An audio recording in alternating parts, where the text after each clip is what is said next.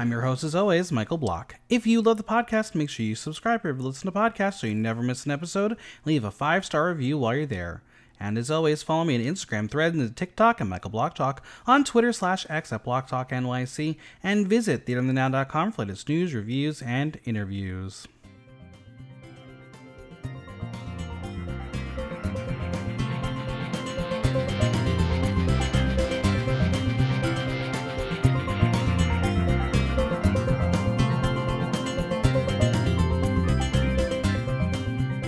It's time to show some feathers as the queens got their carnival makeover on. So, who will be making their way to the grand finale? It's time to talk all things Drag Race Brazil. And here with me to a party is David. How are you? Hi, Michael. I'm good. Podcasting from Brussels as always. Listen, I I'm sure it is a party in Brussels right now because where I'm at, it's we just did daylight savings time and everyone's miserable because of it. Same. We did it last week actually, and uh, yeah, it's dark at 5 p.m., which is great. yeah, it's literally 3:30 here right now, and I can already see the sun dipping. And I was like, "Fuck you, not fair." Yeah.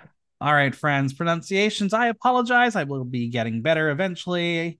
Um, I think I'm on like a 70 day streak of Duolingo Portuguese, but I added music to it also, which I might not keep the music um, Duolingo because it's very simple and it's too slow and I'm messing up and it's really hurting my ego. But we'll, we'll figure it out. We'll figure it out. As always, I must leave a disclaimer. This is an entertainment podcast. We are discussing reality TV show characters as presented to us, reality production. We are showing the editing of the television show wants to see. We react to what is presented. These are really been going on to go on television, share their crap with. Also themselves to discuss what's in the podcast for entertainment to discuss reality TV show. All right. Um, here we are. Drag Race Brazil, the penultimate penultimate episode. How are you feeling about this premiere season? Um, at first, I was very skeptical. skeptical. I didn't think uh, it was that good the first two episodes, but since episode I would say four, I think I've been really digging the season. I think uh, it really found its groove. Uh, Drag Queen is great. The queens are really, really good. The drama is high.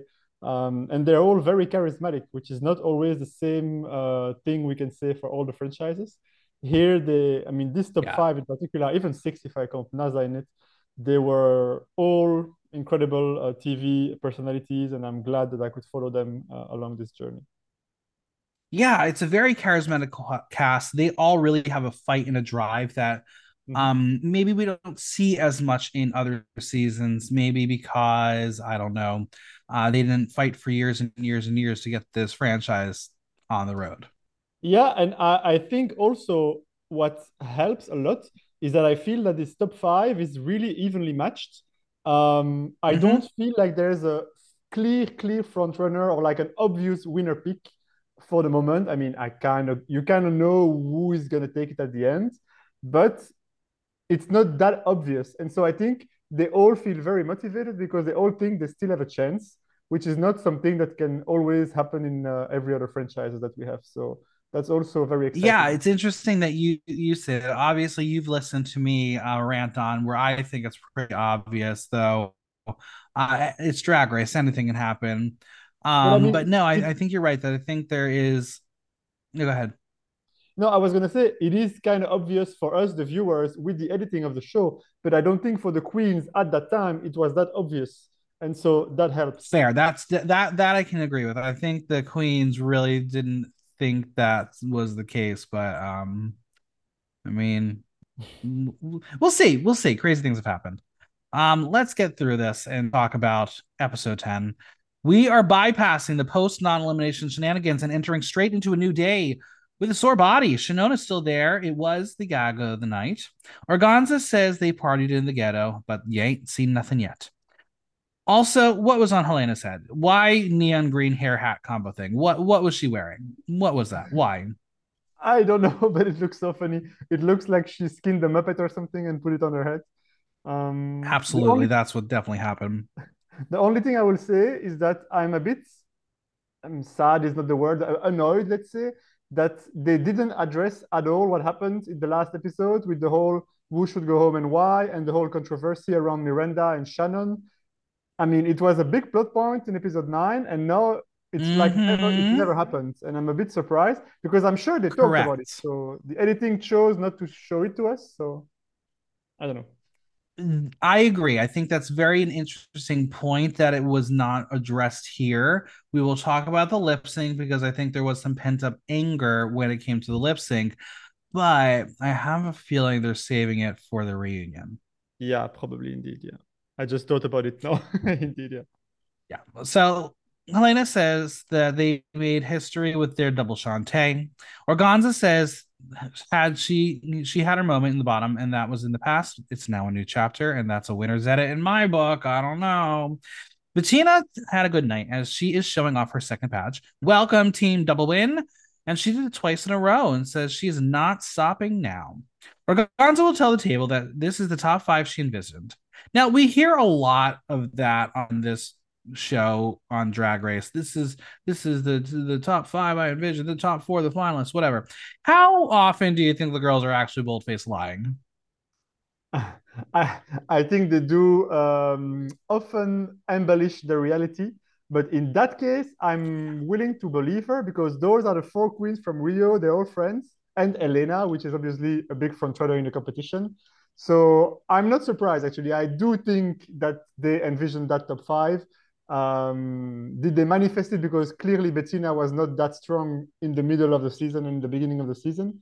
But yeah. Yeah. I mean, the other four are clear frontrunners, I think, since the beginning. Yeah, So, I, I think you're right. I definitely think that their friendship, I, I don't want to say alliance because there was nothing that they really did um in that sense, but they're definitely their friendship was very clear. There was um a click of sorts. Mhm. Um, and I'm sure the the reunion they're going to talk about um this little clique and and the discussion of certain other queens and r- relation to their clique. Um, but yeah, no, I think this time, like, I believe them. Other times, I'm like, no, no, no, no, you're lying to me. I do not believe you. But they all dream that this will be the finale. Alas, we have a 12 episode order, so more drama incoming now. They're all tired, but Helena makes a point to share that she is always vigilant and attentive. Well, get attentive, the alarm will sound, the day is away. The Greg message teases a party that never ends and other shenanigans that happen during a certain festival that they're all quite familiar with. But really, they're all familiar with the shenanigans that occur in public toilets. I am not one who is.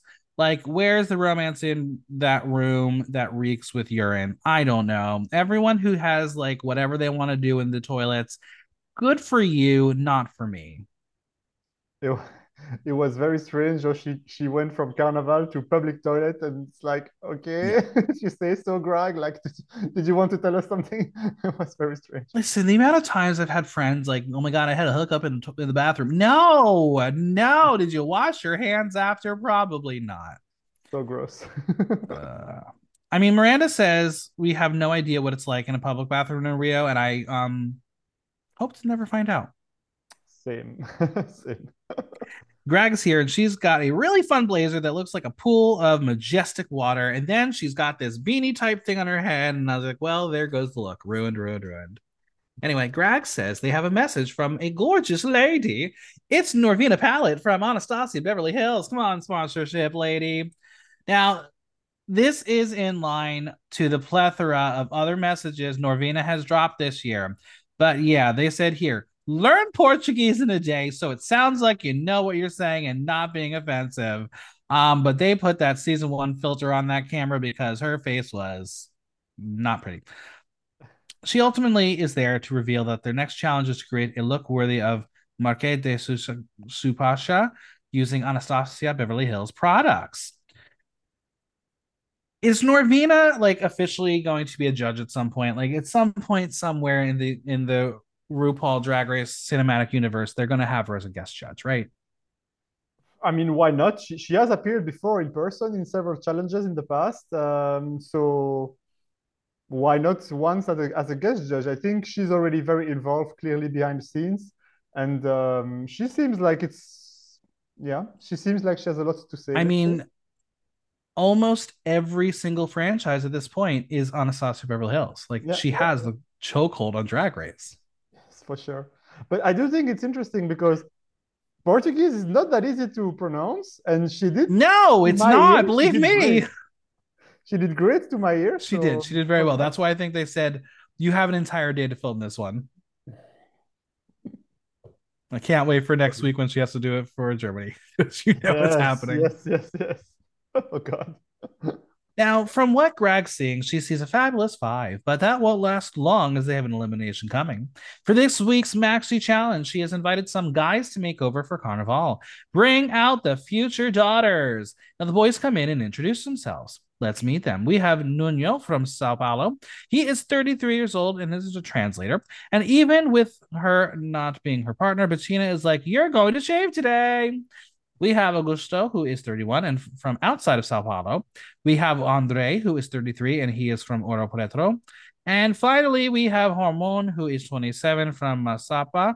Um, I think I top that maybe. I don't know. Of all the options, uh, the, the not not for me, not my types. They they look they look good. The, the only thing I didn't really get, or maybe they didn't really mention it, is why those four guys. Like where do they come from? Like there wasn't an unifying team. Like usually it's like something connecting those people, and here just like I have guys. a I have a theory and we will talk about it shortly. Don't you worry. Don't you worry. Um now because we know what math is, there are only 4. That's weird because there are 5 contestants. Whatever will they do? Well, Shannon and Organza messed up the game as someone should have gone home. So now they have to improvise. Will they share partners? Well, Greg's going to get her acting on and speak to production and ask where the fifth guy is. And her earpiece, who may or may not be the infamous Herbert, says she will have to choose. Cut over to the production staff, all in face masks. The crew is being pulled in. She takes the guy in the middle, and the queens are like, You're fucked, you're fucked. And we learn that this man with the beard is Felipe, who is Drag Race Brazil's content producer. Well, no shit, this was the guy they picked. They probably knew once Greg told them last week she was saving both queens that this man was stepping in. It is probably one of his segments to produce anyway. But I don't. I thought it was super interesting because usually we know that the non-eliminations are pre-planned or kind of obvious coming Mhm. in.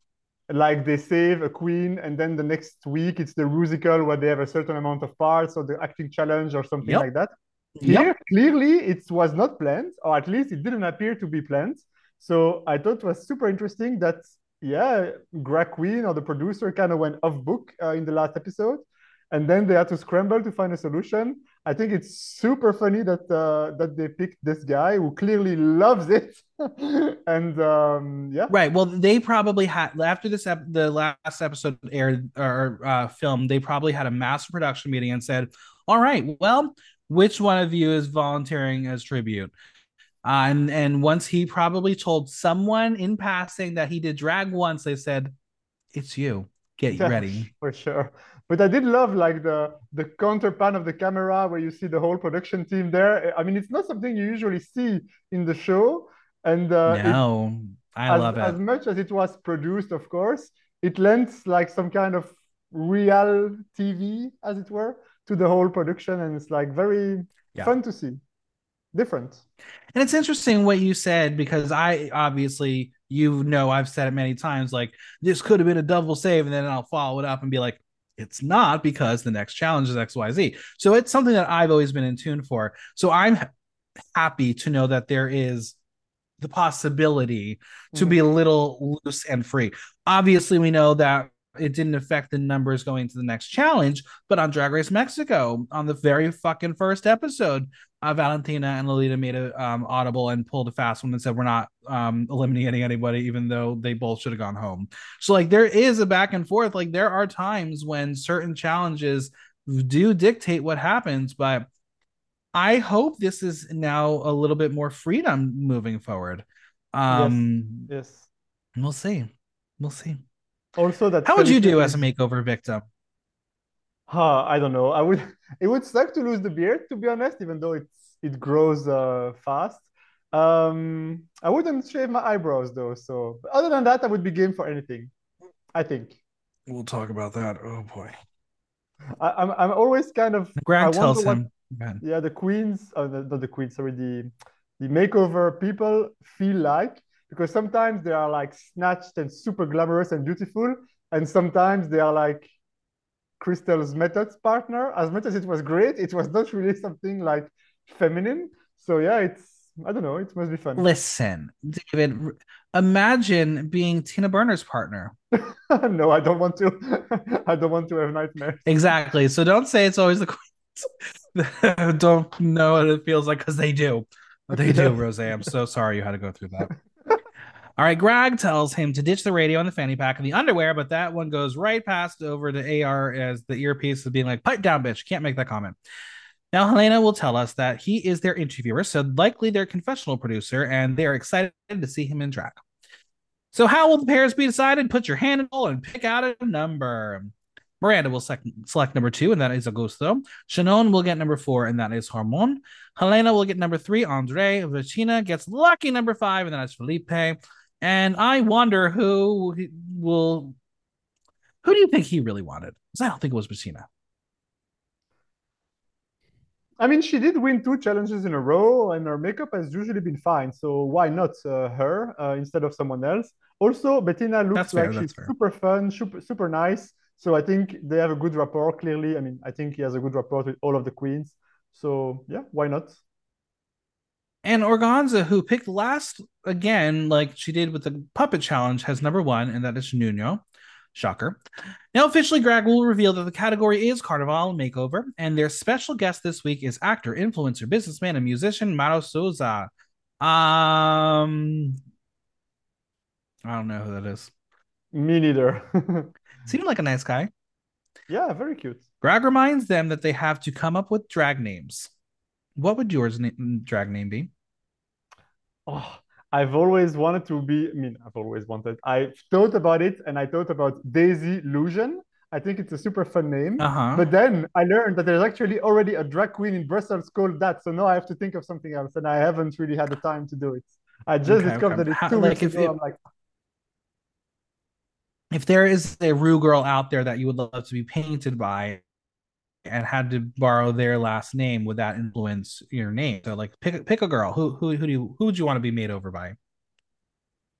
Oh gosh. I would we want I want I'd want you know what? I'd want to be painted by Edna Sorgerson. She's my favorite. There it ever. is. We love Edna. She's my favorite queen ever, and uh, I think she has a very distinctive style. And also, she always gives a drag daughters a variation of her last name, not always the same. So I think that would be super fun. What I'm about you? Here for it, Edna. If you're listening, let's make it happen.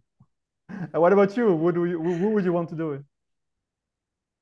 Oh, I've said it already. Like I, I, before, I was like a little loose, and I was like, I don't, I'll, I'll take anybody. No, I'm I'm 100. percent The only way I'm ever getting in drag is if Nicky oh, Doll does my face. I've decided yeah. that that is the person.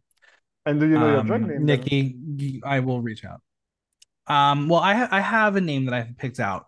Um, it, no one's allowed to steal it. It's Beverly Ridge, but you oh, can wow. call her Bev for short. That's cool. Get it? Oh, Beverly Ridge and Beverage. Oh yeah, that's amazing. There it is, and that's the thing that uh, because if you just say Beverly Ridge, it doesn't make sense. But when you get the tagline, there it is. So, um, yeah, I not that I'm ever gonna do it. I'm ready. Can't be queen. Here I come. You should right. create. The girls are gonna hit the table for already. their um. Yeah, right. Uh, the girls are gonna hit the table for their meet and greet, and we will begin with Helena and her partner Andre. She is happy that he is the most femme of the group, and he's like, really femme, really femme. She tells him that he is a beautiful bone structure, so it will be easy to look as beautiful as his mom. Ah, she really does love herself, doesn't she? I mean, I would too if I looked like her. Right. Well, does he have any makeup or drag experience? No, just experience with men. Good for you. He's very gay. Very, very gay. He tells Helena that he has never been in drag because he feels so lanky. And Helena is like, You're perfect to be my daughter. Be a deer in headlights. Now, Helena will ask him about his Cruella de Vil beard, and he will correct her that he has vitiligo. For those who may not know what it is, it is an autoimmune disease that causes patches of skin to lose pigment. He has had it since he was a kid, and Helena says it's so beautiful, but Andre says it took him a long time to accept it, well after uh, age 20, as he started to see vitiligo as something different because we as humans always look for a way to differentiate ourselves, and he naturally has something that differentiates himself. He stopped treating it as a disease, as a disease and more as something special. And I was like, that's really cool. Helena will admit in confessional that she made a fool of herself thinking her new daughter was trying to be stylish when she actually has vitiligo, which is his brand. She wants to keep his identity and bring it in some way into the look. Okay, good luck. We're going to talk about that later because I think she failed miserably, but we'll get to it. Mm-hmm. It's time to see if Felipe is excited because I bet he didn't have this on his bingo card when production of Drag Race Brazil started. Bettina says they have a similar path in their drag as they've both left the cameras to be in front of it and on to the catwalk. He has done drag before, but it's been many years as he has kept his beard. Someone else did his makeup. Bettina knows that they are already connected because of the cameras and the interview, so she thinks they understand each other. Bettina thinks, uh, Felipe thinks Bettina will be getting her revenge. Could you imagine a queen on Drag Race getting their revenge on the segment producer who does their confessionals? Like, why would they ever want to do that? It's not like they make them cry on a daily basis. No, but I, you know what? Uh, it's really between me and you. I was really trouble focusing on what was being said because I found that guy Felipe so dreamy. it's really, really hot. And so, oh, like, okay, yeah. interesting. I don't know why, because yeah, I mean, really my type. See, I don't know re- if revenge is the word she should use. Like maybe revenge in the ha ha ha, I'm gonna make you tuck away, but like not revenge on the face because you need to look pretty too. And well, we'll get to what her face no, looked like. I think anyway. they obviously like him a lot, and so she was more teasing and, and being funny. I think not really like absolutely.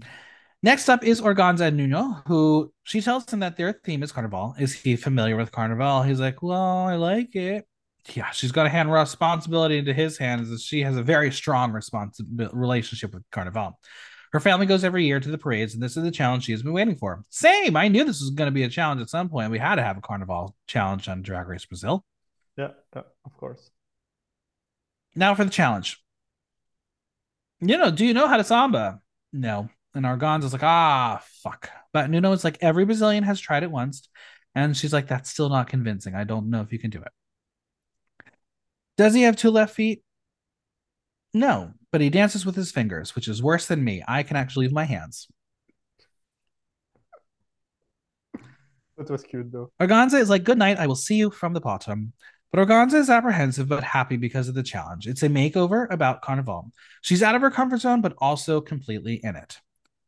Miranda's turn, and Augusto will start off by telling her that he is there to help her. He wants to see her explode, and he will offer something that I will never understand ever. He will offer her the opportunity to shave his eyebrows. Why? Why are we letting this happen? He offered it.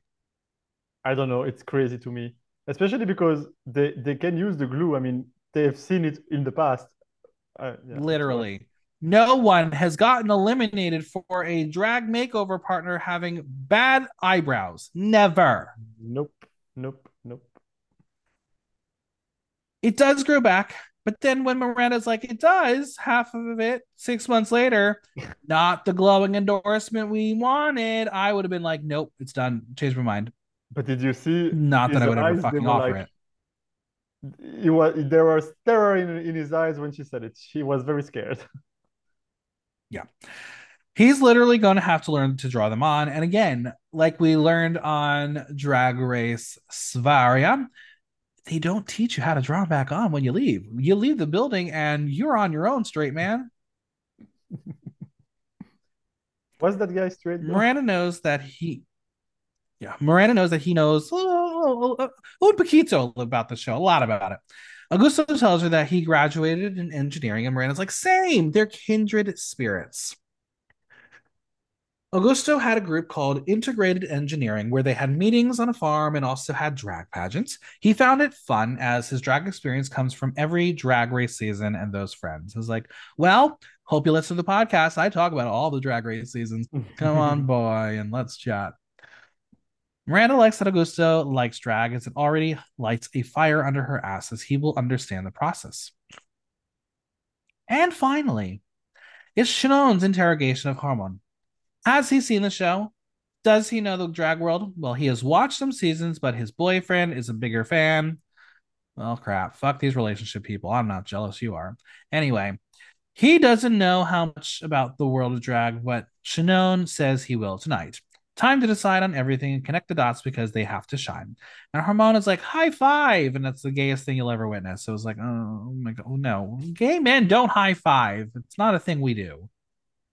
Um, can I say um, can I say something? The that guy, yeah. We will talk about it later. He has a super interesting backstory. But why yes. did you think they pick him and not his first of all, not his boyfriend?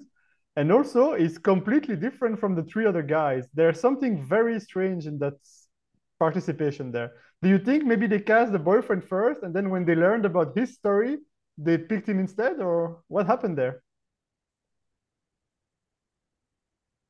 I think the boyfriend's part of production. Oh yeah, yeah. That's maybe. my theory. That's the theory I have going on. We'll talk about it. And there's a couple clues to it. Yeah. Yeah, yeah. Greg is back for a walkthrough, and she's not alone. She has brought a friend. It is personal friend Kyoshi Sonoda. They need no introduction introductions because why? They are Grag's makeup artist on set. It's the Brazilian Raven. Did you know that based on the context clues that Greg gave? Uh, I didn't. I was actually thinking, wow, she's rich, or the production is rich to fly those people to Brazil. But uh, nope, yeah, nope, he... nope. Um, go on Kyoshi's uh, Instagram, and they are bragging about every fucking look they've done for Greg all season. So yes, I mean, uh, that's why they were there. Very, very talented. Uh, Greg has looked stunning the whole season, and he looks great as well. Literally. As well. And now we know the jokes about Greg's makeup artist. That's what who they're referring to. Mm, yeah. All right, Miranda's summoned over first, and she is nervous as she knows Kiyoshi will be paying close attentions. Miranda has her new daughter carrying her things over as she says, This is the best part of the makeover. Listen, I love when the queens force the, the new children to do everything because it's it's like real life. That's what happens when you have a new drag child. Do it for me, bitch. what is she serving? Well, Miranda loves the theme as she has worked a lot with Carnival, even out of drag. She has a strong connection to street festivals, so they will have a flag and make a big street party celebration. Now, we don't really have Carnival in the sense of what the Brazilians do for Carnival. We have obviously Mardi Gras, which is huge here. Do you celebrate Carnival or Mardi Gras in Belgium? Uh, yes, we do. Uh, actually, every city has uh, its own carnival the most famous in Belgium is the one from Binche. Um, maybe there will be a challenge someday on Drag Race Belgique about it. Um, you can look it up. They have uh, amazing hats with feather. They throw um, uh, citrus fruits in the in the crowd. It's a whole thing. Um, but yeah, of course, nothing uh, of the scale of what's going on in Rio or, or, or Sao Paulo with this huge, huge, huge street party. Uh, so yeah. Kyoshi will tell Miranda that she notices her makeup is quite graphic and big as she paints high and dark lines, full of angles, and tells Miranda that what will help her paint is helping her daughter. But Kyoshi has a question. She almost always wears small lashes. Why? Miranda says she has a lot of difficulty with her eye in general, so that's why she uses her mouth a lot. She can't even wear contacts, so she always has smaller lashes so she can serve in other ways. Kyoshi, who will hear but not listen, tells her that when she does decide to get big eyelashes, she can try clusters of hair on her eyelid and thinks that maybe she doesn't like seeing huge things clapping like wings when she blinks, but tells her if she places them higher away from her eyelid, it will give a nice effect and reach the crease. The lighter the crease, the darker the lash will give her a cool effect. Miranda's like, Can you repeat that so I can write it down? And it's like, Wait, no, I have a partner who memorized it. As if you think the non drag queen memorized it. No, she didn't. I think the non drag queen uh, thought Kyoshi was speaking in a different language. But uh, also, th- those were super specific advice, which I really, really liked. I mean, I, I love when Raven comes, but she's always saying, like, not always, but often generalities. And here it was so specific to what Miranda has been doing the whole season and very, I mean, she can use it or not, but at least she has a very specific point of reference to what she can do to uh, exactly. better herself in their eyes. I mean, of course. I mean, it's, it's almost like uh, Kyoshi's like, I was not a judge this season, but this is what I would have said to you from the beginning. Mm-hmm. Mm-hmm. Um, I don't know. Maybe, maybe if uh, Miranda's ever on TV again, we'll see if she took the advice. Maybe, yeah, that would be so interesting to see. So interesting. All right. Organza is next, and she's got everything with her. She's feeling happy and nervous at the same time because what she prepared for her carnival look is very big, and now she has to mirror that for her daughter. So let's discuss this plot point. Did they not bring matching looks? Were they not told to prepare a makeover look for Carnival? Is it possible that the producers switched categories on them? As we'll get into it, the makeover challenge suffered immensely because of the looks, as they were not up to par with the other franchises where two looks were brought from home. What do you think happened here? I mean, clearly they were asked to bring a carnival outfit, of course. Um, I don't know what happened. I think part of the challenge was that they had to make their daughter's outfit. Was that always the plan? That I don't know. Who knows? Um, but it's similar to what happened in the first few seasons of Drag Race US before they got used to it and were used to bring uh, their clothes with them. So I'm not sure what happens. It's interesting situation because indeed you could really see which one is the daughter, which one is the mother, and then it was like, oh, but yeah, you look so much better than your daughter. I mean, of course, one outfit costs thousands of dollars, the other was made in three hours. I mean, yeah, I mean, I mean, could you imagine if they're like, Bettina, please recreate what you brought? No fucking way in hell is that possible. No, no, and I was actually very impressed with what they did because I don't know what time they had, but clearly not a lot, and uh, it was impressive that they managed to pull something out together. Grag doesn't want her to give her daughter the scraps or she'll read her. No time to be a dysfunctional mother. Now, since her name is Organza and has a connection to sewing and fabric, her daughter will be TNT, um, so TNT, I guess like dynamite. I'm not I'm not sure if there's a different reference or if there is some sort of fabric like that, but that's what we're told. They laughed, they enjoyed it, so great. I thought about dynamite. Organza wants Yeah. Organza wants to serve fashion carnival, making it couture and campy. They will cover their bodies, but they will have colored skin, pink and green, respectively. Kyoshi will tell her that usually for colored skin, use an oil-based product for greater coverage and the ability to blend more. She tells her to use the oil based item so it will highlight and reinforce the eyeshadow. So when the catwalk lights up, they have a cool contrast. And I was like, that's really fun. Love giving information out for the queens and the viewers. I loved it. I loved it so much that they were so informative with what they were saying. Yeah. Organza doesn't think her makeup is quite striking with graphic lines and expressions like the others, so she decided to do color to help them look minimally similar. She also thinks this will help as she is a black person working with a white person and achieving a resemblance might be more difficult. It's happened on previous iterations of the show, so next time all I say is practice beforehand, then you'll be ready to go should that pairing happen. Mm-hmm. Next, we have Bettina and her concepts. And by um here they well she's got a stunning hummingbird outfit and the only way to make this runway work was to make Felipe a black swan apparently. Um choices were definitely made. And Grag's to be like hummingbird and black swan when do they meet in nature? I would say at the bird convention but Tina is like you don't want to know. Um that's no way to be like nowhere but um I guess they're doing the best they can in the given circumstances I think they were all a bit frazzled by the the whole thing where they had to make a new look. Clearly, that look, the black look, like something that she had. So she was like, yeah. okay, we'll repurpose it for the challenge. Others had to make it from scratch. We will see the results. I think they were a bit like, yeah, running around like chickens with their heads cut off, and uh, Bettina was not thinking straight. I think.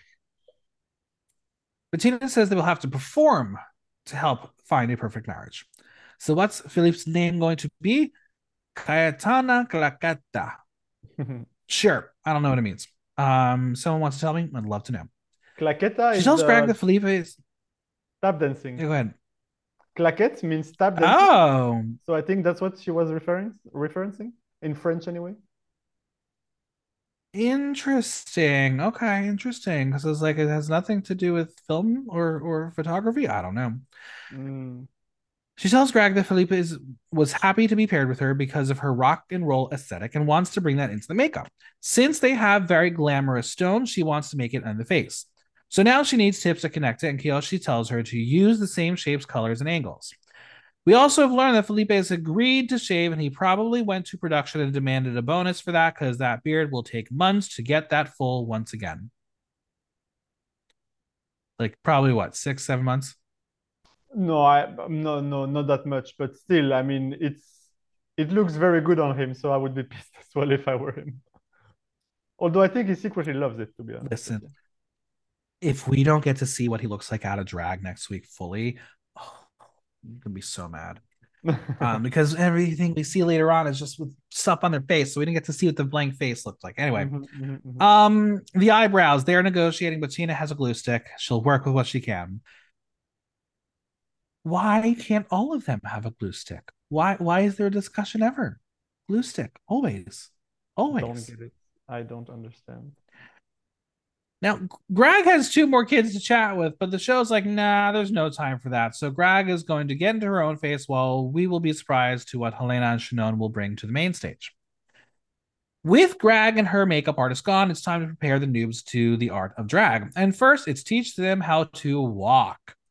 Organza is up first and tells her kid to think about the axle in front of him and to follow the line on the floor. And well, he's off, and Bambi has made an appearance in the workroom. Organza is like, pretend that you're fine in the face because the fear was present. Like you could tell he was like, I'm gonna die on these heels.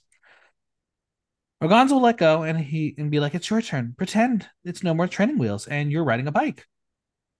At least he didn't fall, so that's a start.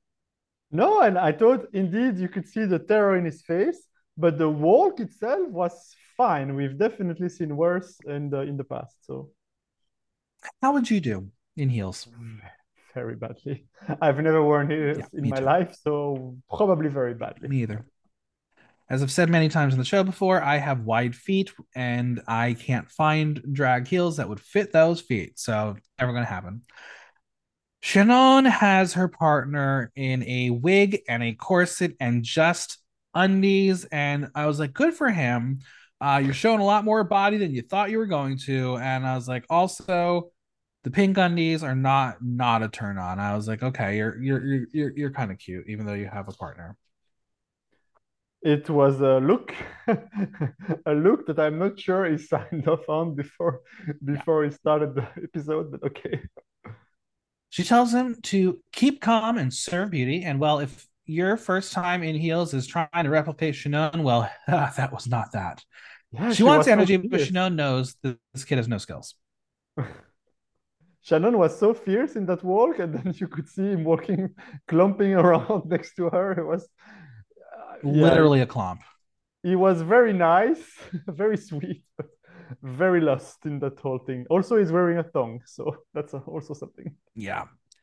Now, in a wild workroom reveal, Shannon has found a tambourine and is like, pose, bitch. She will slap it hard and make her pose each time. And Shannon is like, fuck, this is not going to work. Where did the tambourine come from? I don't know. They always pull out random stuff from anywhere. I don't know where it comes. From. They from. really do. I mean, uh, listen, I know we all compare drag queens to children, and it's true because once you put something out there, like they're going to touch it and make noises and stuff. Like, do not hold a clack fan in the relation to a drag queen because they will steal it and just use it and never give it back. um, so I feel like a tambourine is not the thing you want to have in the presence of drag queens, um, especially during filming of a production of a television show. You know what? Uh, the uh, just thinking about it, but Helena's Snatch Game character was Narcissa Tambourine the guy, and I'm wondering if she didn't brought it for a pun somewhere, and then we didn't see it uh, during Snatch Game, and now it's maybe uh, resurfaces just roam in the workroom. Oh boy. Now we have Helena putting her child in a wig, and it's happenstance that she brought a black wig with a white streak with her. Did she already wear it this season? Now, in addition to the wig, she's got him in a breastplate and a corset and the walk. Well, she does got some swerve in those curves. What does she not have is a heel on the foot, as the thing will fall right off as the strap hangs on for dear life. Miranda will scream that it really is Helena's daughter as she deflects and says that Bettina would let uh, let her borrow the shoes. Uh, do we think those are Bettina's shoes? And um, I again, you haven't worn heels. I haven't worn heels. How is the science working here? How do they just fall off the foot while staying on strapped for dear life? I don't know. I I thought it was interesting indeed because in the previous um, seasons, for instance, the seasons with RuPaul, he says you can take the shoes provided by so and so sponsors. And here they didn't say That's anything. not RuPaul's show right now. This is Grag's show. Yeah, but did they have like shoes planned for those poor people, or did they really have to use the queen's shoes and make do with whatever shoe size they have? I'm thinking, yes, that's what it is. They probably like, oh wait, we didn't think about this pre-production. They're already here. Well, good luck and don't fuck it up. We're gonna get a montage of the queens getting their kids into various stages of drag droppings, and it really does look like a complete nightmare. Like this easily had all the signs of a disaster makeover all around. But hey, welcome to the world of drag race. Helena putting her daughter in that uh, corset, squeezing the skin, looked so painful. I mean, they always say that drag is yeah. very painful, but that looked painful. well, that's the proof. Yeah, you literally have to squeeze in to get that body. It's makeover day and it's all in the family. Miranda is nervous as they didn't manage to do everything they were planning to do, so it may not be as wonderful as she hopes. I want more information. What ha- happened? The table is full, and it's been a while since they had this many people there. Felipe didn't sleep. He is very anxious. And the rest of the table is about to be too. As Organza says, it's time to shave the beards, and Helena follows it up with eyebrows will roll. And welcome to my least favorite part of the episode. Time to look like a thumb. But you know what's crazy? Elena is saying this. Bettina was saying that as well. And then in the end, only Miranda's partner shaves his eyebrows. All the other ones they keep there. So what what what Correct. happened there?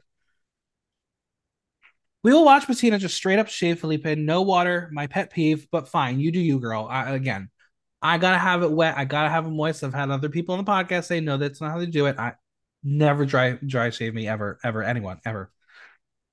Same. He believes his self esteem will go, but Bettina's like, no, it will rise with drag. I mean, that is true. A lot of people felt more confident in drag. Mm-hmm. We will see a lot of brow gluing from Shannon and Helena, but Miranda brought the razor to her partner's face. She will have him turn around and see what life without brows is like, and well, the horror. Miranda's like, it's super trendy, but the gulp was not the face of someone convinced it was a good idea.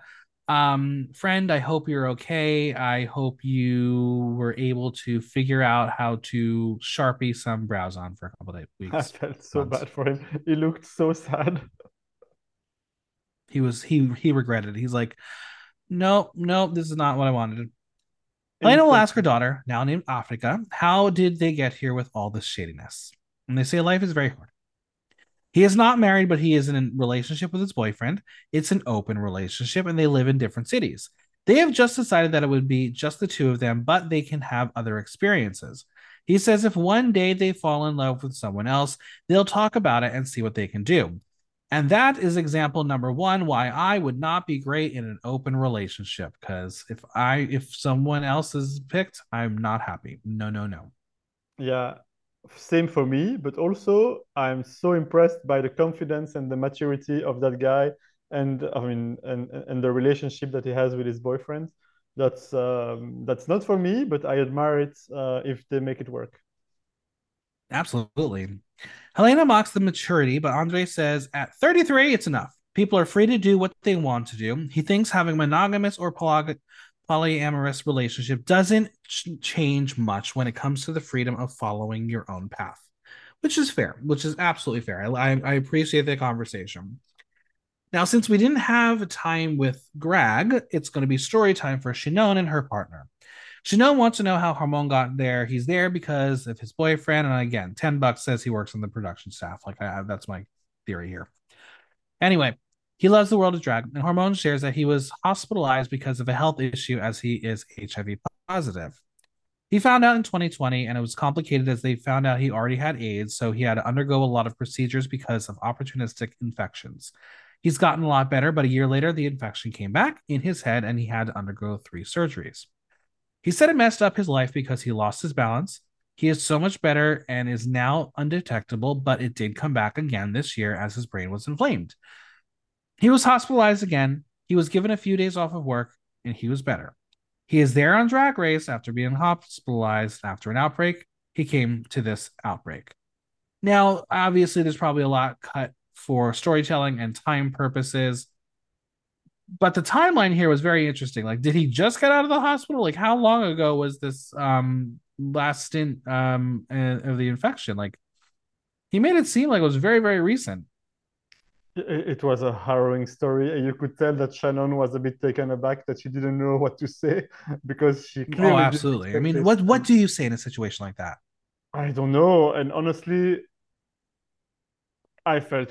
I mean, I felt horrible for him. I hope he's feeling okay now, um, or at least as healthy as he could be given the circumstances, uh, because he seems like a really sweet person. But yeah, I don't know if I were him. I don't know if I would put myself uh, in through that whole experience with my health the way it is. Although maybe he was figuring that it would be a good thing to do. Um, yeah, it's a very very interesting, very yeah I don't know sad situation. Shannon didn't expect this heavy story, but it's a story of resilience. Shannon says her partner has challenged themselves to be there and let's go, let's eat it. Shannon tells Harmon that it's a good thing that he met her because she is such an amazing person. She's going to look gorgeous and no one will miss it because she is so beautiful. Trust in mommy. And then Harmon will try that mouth thing. And yeah, she's really trying to be Shannon's daughter. the faces are coming together, but it's all going to be a surprise on the main stage. Is it a tongue pop? I don't think it's a tongue pop. Um, he tried. I, I think he was also quite lucky to have Shannon because she's such a positive person. She's always trying to be lively yeah. in the in the workroom, and so I think he, he he got a good partner for that whole situation. Absolutely, absolutely. Well, let's hit the runway as Grag is giving futuristic disco alien diva. The makeup is cool, and it was Kyoshi's way to show off their talent, but that was a mirror leotard with streamers. That was not giving. No, I agree. I, I, I love the makeup. I love the prosthesis work. It looks really, really, really well done. Um, I actually like the um, the one piece. I don't know what those tinsel sleeves are for. Those are not my thing. No. Joining the panel this week, we have the announcement of Bruna Braga first this week, then Dudu Bertolini, who was wearing, who went to the disco space um, extravaganza as well, and then some dude named Mauro Sousa. I don't see it, but the girls do, and that's fine. He's not my type. He's, he's cute. He seems nice. He seems fun. So why not? Category is Carnival Makeover. In honor of the runway, we will play Party or Hangover because no one loves a hangover. starting off with Shannon Skarllet and Sketch Skarllet. Now, listen, it's part of the battle that making the look in the room was that part of this challenge. I get it. It's fine. Shannon was not strong in this department at all this season. Every time there was a uh, design challenge, she failed. First and foremost, Shannon walked in front of Sketch to start the runway. Sketch was an afterthought for Shannon. Sketch tried to do her best to be sexy, but it was a bodysuit and then a weird pink headpiece. I think the makeup job that Shannon did was decent, though clearly the right shade of foundation was not at her disposal. I think the thing that killed me was Sketch had a pink headpiece, and there is no pink anywhere on her or Shannon. It's not cohesive, and despite the heavy storyline earlier, there was no hope in saving Shannon in this episode. No, I mean, you, kind of feel for her. That was a lot of design challenges. You know, it's not her forte. I think that's actually uh, probably one of her bodysuits. I don't think she made it. Um, but yeah, she looks so good uh, in that little uh, little thing that she has. The headdresses are fine. What I also didn't like is the the ties on um, on Sketch are ripped. Which was it on purpose? I don't think so. It looks very sloppy. No, definitely not. And um, I think I mean, Shannon is always lively on the runway. She was like fierce. She was like giving, and then yeah, poor sketch behind her was kind of like walking around a bit lost, and it didn't really feel like they have much of a connection, even though we know that they do on stage. Yeah, they, there was no connection between them, and I think that more than anything else was the thing that put her in the bottom. Yeah. Dudu says it's amazing seeing her so close to the finale, channeling and professionalizing her talents more and more. He says he misses a little more cohesion for the family resemblance. he thinks she picked the better look for herself. Bruna says she thinks her sister looks more like her cousin, but says it's family and we love our families. She loved their sync and their synchronized tongue pop. She loves the track and wants to stream a one hour long podcast consisting of tongue pops. Good for you. Mauro hmm. says he loved their attitude right away as they came serving face. He says at the beginning her sister stumbled, but she raised her head and came strong. Grag says she loved the sync and the energy and says it looked like she's parading at Sapucaí. Having drinks by her sister was kind of left behind. She says she looks like the queen of the parade, but she could have paid attention more to her sister. It's a hangover. Yes, it's a, it's a hangover. Audience 33% party, 67% hangover. I will say that Shannon herself looks really good, but for the challenge. Absolutely, she's hot. Mm. Bettina Polaroid and Gaetana Glajete. Again, not great. Bettina looked exquisite, and Gaetana was an afterthought. And you can tell that maybe Bettina is not a makeup artist, as the face was scary on her partner. Like it was scary. I think she got lucky to have a crew member, as I'm sure there were some free passes given out. But where is the body? It's not a black swan. It is a man in a cat suit with plumes of terrible feathers poking out. And that wig, baby, burn it, burn it. Literally, the only positive thing is Bettina's look, who, if this was a singular solo runway, she would have hands down won. Mm-hmm. Yeah, of course. That, that that look was incredible. Uh, yeah, Gaetana, I don't know. That, that was. I, I think if she had a corset on and a better wig, it could have worked. But no, it's she looks crazy. She looks like Moira Rose on a bender. So no, that's not that's not working. Oh God, yeah, okay. Dudu says panties aside, the truth is that since episode one, he's been a fan, and he thinks she got the tenth episode as a winner. He says she overcame her biggest competition, which was herself, and challenged herself and overcame each challenge. Mauro says the first thing he thought when she walked in was stunning. Grag says when they turned the corner, she looked beautiful as a hummingbird, and then Katana came and the hummingbird became a bat. She, she says she loved it and thinks it worked. She can see the rock star vibes, but they also have to understand that the challenge was having something that looks alike, and they'll see if she's got it. I'm going to give this just because of her look a very soft party yeah, same. I mean, the, the look that Bettina herself has on is incredible. Um, but I also like the performance. I liked that uh, she did a little bit of cha cha, that she was dancing um, or samba, who knows. Yeah. Uh, that was interesting. And uh, you could tell that Gaetana was having a lot of fun. Of course, she had done it in the past, but even then, it helps to enliven the whole runway. Audience 82% party, 18% hangover. Miranda Lebrão and Gusta Lebrão. We start with a sign which says, Even forbidden, pray for us sinners now. A very heavy message. Also, please note that every time each queen did the runway, they restarted the song from the beginning, which was very annoying. Little editing bit, very annoying. I think Miranda leaned into the world of clowns, but there is only one thing that links them together, and it's called tackiness the ruffle element on the collar and the sleeves was smart, but they do not match. I think the makeup was fine, but she needed to make those lips harsher on Gusta. And the galaxy print, I don't know why she thought that was the smart fabric to use, but it was tacky as fuck. I felt bad for the production assistant who then had to clean up all the confetti. But yeah, um, I really want to know what the problem was because what she brought over was not what she wore, and what she did wear with her partner was a mess. I mean, it's horrible. It's impressive that she managed to bust out to look herself in the short amount of time that they had. Clearly, I think what happened was that she made the whole look for her. She made the pants and the, the sleeve and the collar for her daughter, but she didn't have time to do the, the top part. So she put her in a, in a random bodysuit she had lying around Um, but yeah, it, it's sad that she couldn't make what she had originally envisioned work uh, because this is a mess. I'm sorry. I'm sorry, Miranda. I love you, but that is uh, horrible. Dudu says that overall, despite the good times, he found the pres- presentation confusing. He thinks her look lacked resemblance and attention to her daughter. She thinks she wasn't really successful. Bruna says she likes her look, but says it's a shame that her sister doesn't have all the sequins and beads that make them look like a pair. Grag says that her love for Carnival is very clear and they can see her joy on the runway. She will ask her what happened to the look she showed them in the workroom, and Miranda says they had problems adjusting in time to wear them. She also had other setbacks, so they managed to get themselves together in the best possible way. This is absolutely a hangover. It's a hangover. And also, Bruna is lying through her teeth. She did not like that look. Oh, fully. Come on. The audience hated it.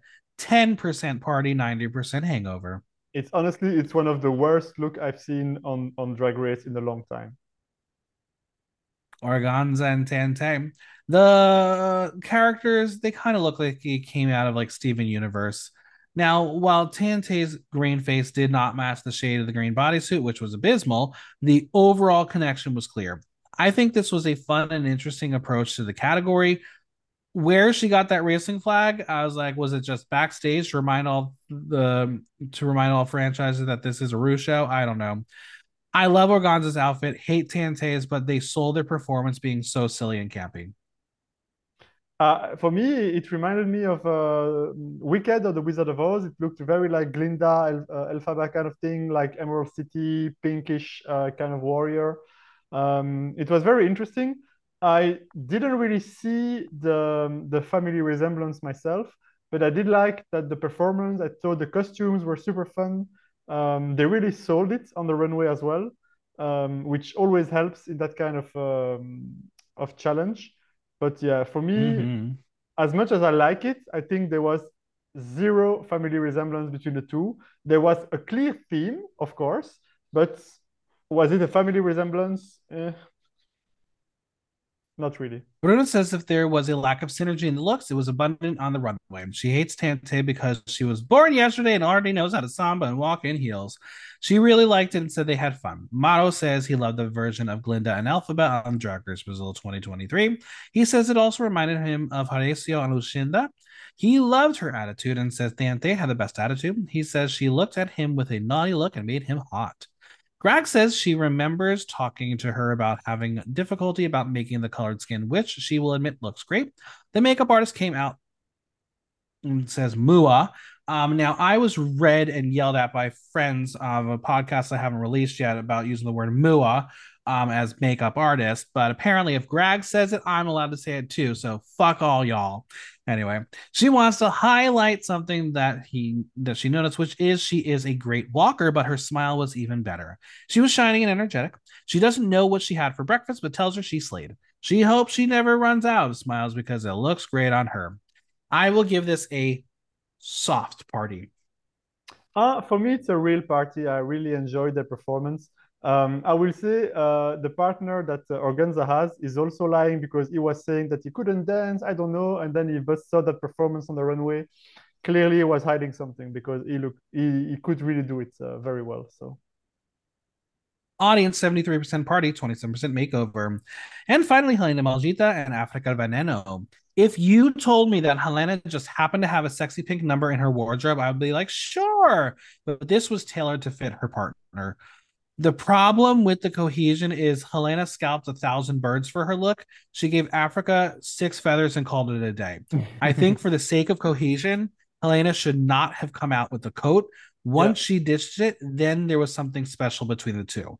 I do think this is one of the stronger makeup looks. And what ha- happened to honoring the black and white? I guess they went out the window when Helena picks herself to be the star of the runway. I think the color story works. It's very carnival, but the cohesion was not completely present in the full presentation. I completely agree with you. I think Elena paid a lot of money for that coat, so she was like, "I'm wearing it," and she, I mean, literally. But um, no, I think if she really did make that pink look in the runway, I mean, in the workroom, she did an amazing job. You can tell it's a bit unfinished in the top uh, part of the of the garment, But other than that, Mhm. it looks really good. Um, I think what happened with the the wigs was that they could not fit probably under the the headdresses. That's why they have those kitty those Yeah. kitten wig uh, on, but uh, those pussycat wigs on. But um, yeah, I like the silver and gold uh, theme they had going on.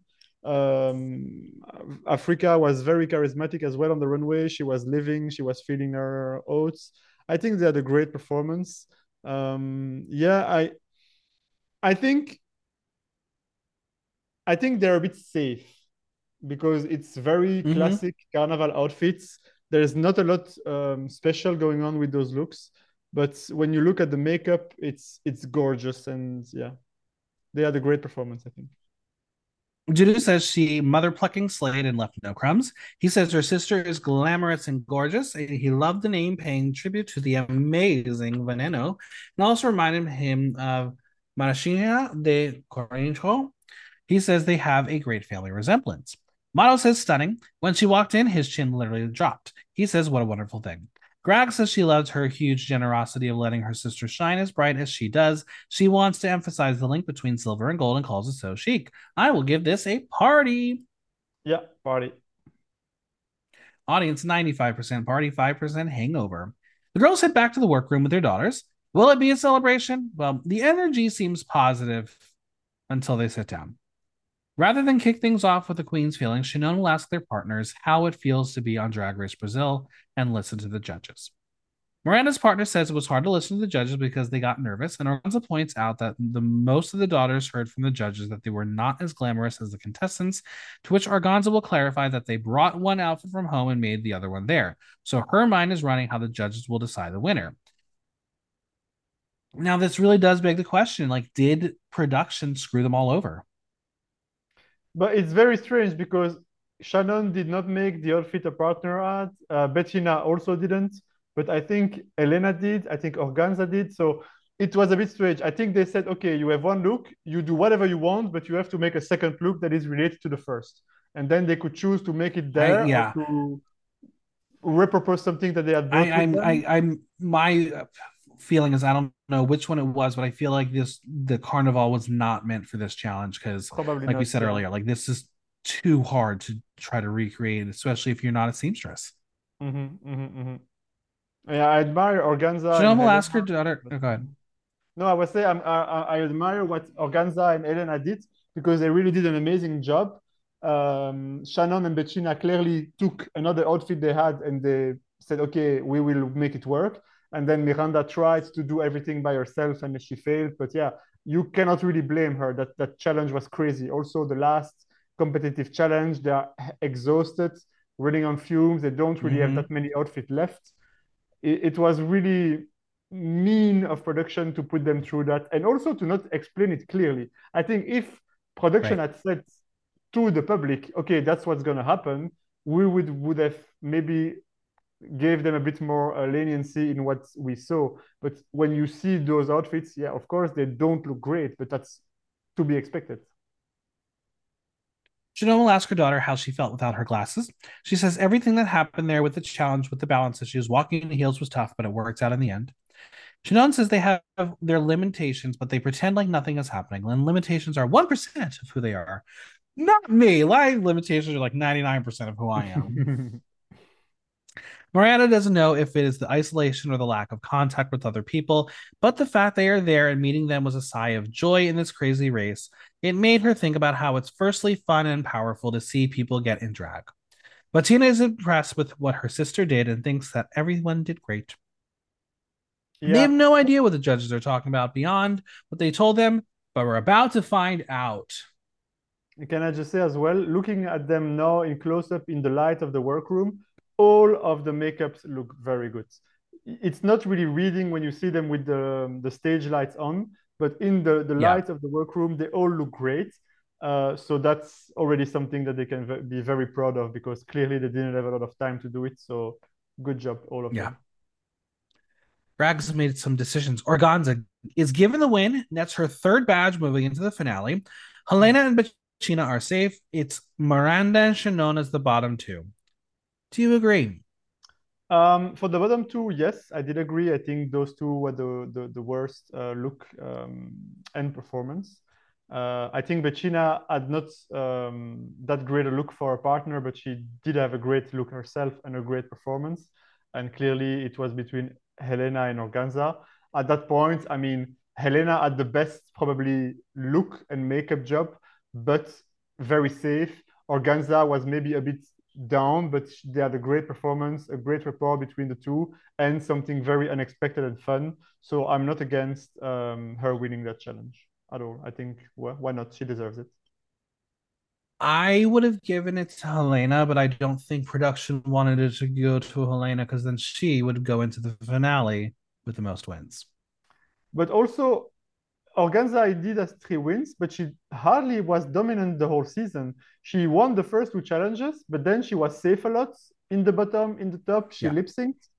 Helena, I think, had a stronger track record. She was always or almost always in the top. She won two challenges and she, she also lip synced one. So I think they are pretty evenly matched. I would be surprised to see what the track records are because I don't think they are that different. Yeah and that's why I think again it was given the way it was because they're like we can't have any confusion. Mm-hmm, mm-hmm, mm-hmm. The song is Ghetto by Isa. It was a battle between two close friends who had some issues the previous week. It was a battle for the final spot in the finale. Would track record prevail? Let's discuss. We have seen the power and the tricks from Shannon, which she can perform, but there was a fire inside Miranda that became unleashed. The fight for the final spot for her was present. I think the song is such a fun track, and Shannon only leaning into the sex really made her look passive comparatively. Miranda was much more excited at the start. So your eyes went to her and they rarely strayed. Like she was the more dominating presence on stage. Was she the better lip syncer? That's up for debate. Then Miranda did that lip gloss bit on her face. And again, your eyes remained on her because you're like, what is happening? I don't get it. She knows how to keep you focused. I think it was just unexpected. What did you make of that moment? Um, I think it's very hard because if that had been their first lip sync to Shan- um, Shannon's first lip sync and Miranda's, clearly Shannon would have won that lip sync, I think. But it was her third lip sync, so it was very expected what she was doing. She did it great, but it was not anything surprising. We had never seen Miranda lip sync before. She was clearly right. throwing everything at the wall to see what stuck. Um, and so it was some, as you said, much more exciting because you were wondering what she was going to do next, what's going to happen with her. Uh, I think personally it was a bit frantic. Uh, trying to write Rio on her head with that thing didn't work. Um, yeah. I think if I had been there, I probably would have given the win to Shannon. But I also understand that Shannon was in the bottom a lot. It was a third lip sync, whereas Miranda has been killing the competition until now. So yeah, it, it, it's fair that for the whole season, it's fair that Miranda goes through. But yeah, for me, Shannon still had the best lip sync much cleaner at least. I will say when Miranda had the lip gloss in her mouth and then Shannon does a jump split and got no reaction from the judges, like it was clear how they were feeling and what they mm-hmm, cared mm-hmm, about. Mm-hmm. Um, I did like Miranda playing around with the girls in the back because that was yeah, fun that and was unique. Cool. I don't know what the rules are. That was very cool. That was very. It really came down to who wanted it more and mm-hmm. not about the actual performance. Mm-hmm. Yeah, I think so. Shannon Shannon is eliminated. Miranda becomes the fourth finalist. So you would have saved Shannon? Um, I mean, strictly on the lip sync, yes. But honestly, you can't be mad that Miranda goes to the finale. She really deserves it for the whole season. It would have been a huge, huge gag that she would have been eliminated then. Um, it, it's funny. It kind of is the same that when uh, Miz Cracker was eliminated in season 10 against Kameron. Uh, well, in that case, Kameron clearly won the lip sync, but also I think Cracker had the best season, and here is the same. For me, Miranda deserves to go to the finale for what all the work that she has done in the season up till now. But yeah, for me, Shannon really, she's an amazing queen. She was so good the whole season. It's sad to see her go. It is what it is. I think whoever it was neither of them are winning. Didn't matter who it was. Yeah, that's that's true as well. That's true as well. Clearly, it's between right. the other three. Let's talk about the burning questions. Are you ready? Mm-hmm. What is Shannon's legacy? I mean, for me, she was one of the big stars of the season. She was so charismatic, a great narrator.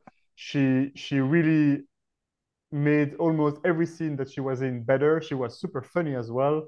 Um, no, she, she's a she's a real star. She has the it factor that is so important to absolutely. She is one to keep an eye on. Mm-hmm. She really was the faces of the season. Yeah. Um, and I'm excited to see what's next for her. Who won the week? Who the best episode? Um, I think Organza. Uh, she didn't win for a long time. She's winning now, right at the end of the season when it matters the most. Um, and she had a very good performance in the challenge. I also say that Felipe had a great episode. Clearly, he was living. So I'm giving it to him. He deserves it because he took it like a man and took it like a trooper that he is. It's time for a reunion. What spicy drama do you think will be addressed? And do you think the Mean Girls will be held accountable for their treatment of Naza and Dallas? I hope so. I Mean Girl is a bit strong, but uh, yeah, I do think that they really look down uh, on those two for whatever reason. I think the whole drama with Melusine is also very interesting. I'm I'm I'm curious to see how that will be resolved, and also I hope that they will uh, talk about what happened in the last episode between Shannon and Miranda because that was clearly something that's uh, weighed on their minds and was never really explained. Mm-hmm. So it was uh, very strange. Yeah, the Melusine thing's going to be interesting because I I know I said on the podcast that she did not deserve to go home. She shouldn't been in the bottom. Uh, they did some really sketchy judging there. Um, but also like if you're gonna have the fight between them and then Grag sit there and let Organza like attack her for what she perceives as the rules, I really hope that Grag has some hold on the conversation. Um, but yeah, I really hope this Naza Dallas situation gets discussed because um that is probably the darkest part of the season. Like you have these four in the finale, and you're like, well, the four of you were involved in a bit of um meanness toward two contestants and and disregarding their drag completely. So I'll I'll be curious to see because in a way, like they are the antagonists in the situation. Yeah, I mean, it, it seems that in this season, more than than um, in a lot of others, there are a lot of things that happen behind the scenes or where the cameras weren't rolling. Yeah. And those things have been very important for the storylines, but we have not seen them. As you said, the whole Melusine thing, the, the thing with Dallas and Naza that was apparently so awful, but we never really saw it. Uh, the thing between Miranda and Shannon, all those things happened, we didn't see them, but it had a huge impact on the rest of how the episodes were um, uh, going on. So I'm very curious. Will they address them at the reunion? I hope so. But yeah, I hope I hope something will come out of it anyway. We'll find out. All right. After 10 episodes, the winner of the season is. Ha. I mean, we know that Miranda is not winning. I think this was a big episode. Um, at the end, when she she burst down uh, in tears and, and, and shout out her old teacher. That was really the best that she could hope as an ending. So it's between, for me, Helena, Organza, and Bettina, um, interestingly enough. Uh, Bettina had the best um, story, the best progression from the bottom to winning and to be so dominant at the end. Organza is clearly someone that the production really, really hoped uh, would be winning. Did she have the best story. I don't know. As you said, it was very negative at times. So will they want Organza to be the face of the franchise as much as she has been amazing as the challenges and uh, as the runway? Helena has, for me, the most dominant performance, but she also is not that charismatic. So will they want her to be the face? It's very, very interesting. Um, I think as I think that Organza will win. She will deserve it, of course. But personally, I hope that Bettina takes it. I think Bettina is so fun, so so campy, and she had such a great story arc that it would be a, a true gag that she, if she were to win the season. What do you think? I'm gonna go Organza. I'm gonna stay with Organza. Um, and here is where I'm gonna go with it. I don't know what the final challenge is. Um, is it going to be a lip sync smackdown for the crown? If that's the case, Organza takes it hands down. Like there's no one who's going to destroy her. Mm-hmm. If it's a music based challenge, no one's going to beat her either because she won that one hands down. And one person who you mentioned, um, who could be a contender, was in the bottom for that challenge. and That's Regina. So I don't see promise if that's the challenge. Helena is only the competition there. And I think with them not giving her the win this week, it's solidified that Organza is the winner for them in their eyes. Now, again, what happens in the real world sometimes plays a part in the decision making. Not all the franchises. We all know it happened in the Philippines, and poor girls still can't even catch a break. Is that going to have anything here? And that's why I mentioned the Mean Girl thing because the four of them are all technically somehow intertwined in the Naza Dallas thing. So they all have this negativity surrounding them. So if they have to go based on performance and track record and who has been the face of the franchise and who they want to be in the the Mount Rushmore of first winners, Organza seems like the right person. But stranger shit has happened on Drag Race and I would not be surprised if Helena sneaks in. I do worry though if they put her on a, a tour to go promote the show for season two, is she even going to be able to talk? I don't know. She can look pretty, but she has not been the most lovable mm-hmm. uh, in confessionals. Mm-hmm. Yeah, but you know, it's also strange because by far the most popular queen of the four, if you look online, is Bettina. She is the fan favorite as well. Right. Um, and also the competition now between uh, Helena and Organza, they have been very, very um, nasty to each other on Twitter about a lot of things. I'm not sure if we want to talk about it now, but the conversation. I mean, go for it. I haven't, I haven't seen it. I don't, I don't do the Twitter. It's too hard. It's too hard. well, basically, what happens was uh, Helena made a very, very um, shady tweets towards Organza because she says that uh, the fan base of Organza has been very toxic towards Helena, and that tweet in uh, has galvanized Helena's fan base to start to attack Organza. The tweets that have been said to both Helena and Organza by each other's fan base was, I mean, those were horrible, horrible things being said. Um, yeah, it's become very, very dark uh, with racist accusation xerophobic accusations being thrown around by the two of them. Uh, it's not not a good look either for. I mean, I understand that since the beginning of the season, Organza and Shannon, to a lesser extent, have been very, very attacked by a, unfortunately, very racist fan base uh, in Brazil. Um, so I think Organza hoped that Helena would not uh, put fire fuel, fuel to the fire. But uh, yeah, it's not a good look. And so I don't know if a production wants to touch that. I think honestly, the safe choice is to to crown Bettina, but I don't know what they will do uh, with the challenge, as you said. If it's undeniable that Organza crushes all of them, or Helena for that matter, yeah, it's, it's an interesting situation because I think with the Philippines and Kat Kat was controversial with the international audience, but I don't know if she was that controversial in the Philippines. In here, in this situation, it's a real war between Helena's fan base and Organza's fan base, and um, yeah, it's um, yeah, it's interesting. You we all know, uh, and none of this would um, happen if you just let Naza stay another week. yeah. yeah. But we all know a Brazilian fan can be very intense, and so I hope that uh, whoever mm. wins will be supported uh, by the whole fan base and that it's not uh, going to devolve into something worse than it is now. We'll find out. Mm-hmm. All right, where can we find you on social media and any money sharing apps and any, any projects you want to share? Um, you can find me on Instagram at the David1988, and that is my only social. I love it. Well, thank you so much for being here. It's always a pleasure. Thank you, Michael. It was a very big surprise to come, and uh, I loved it.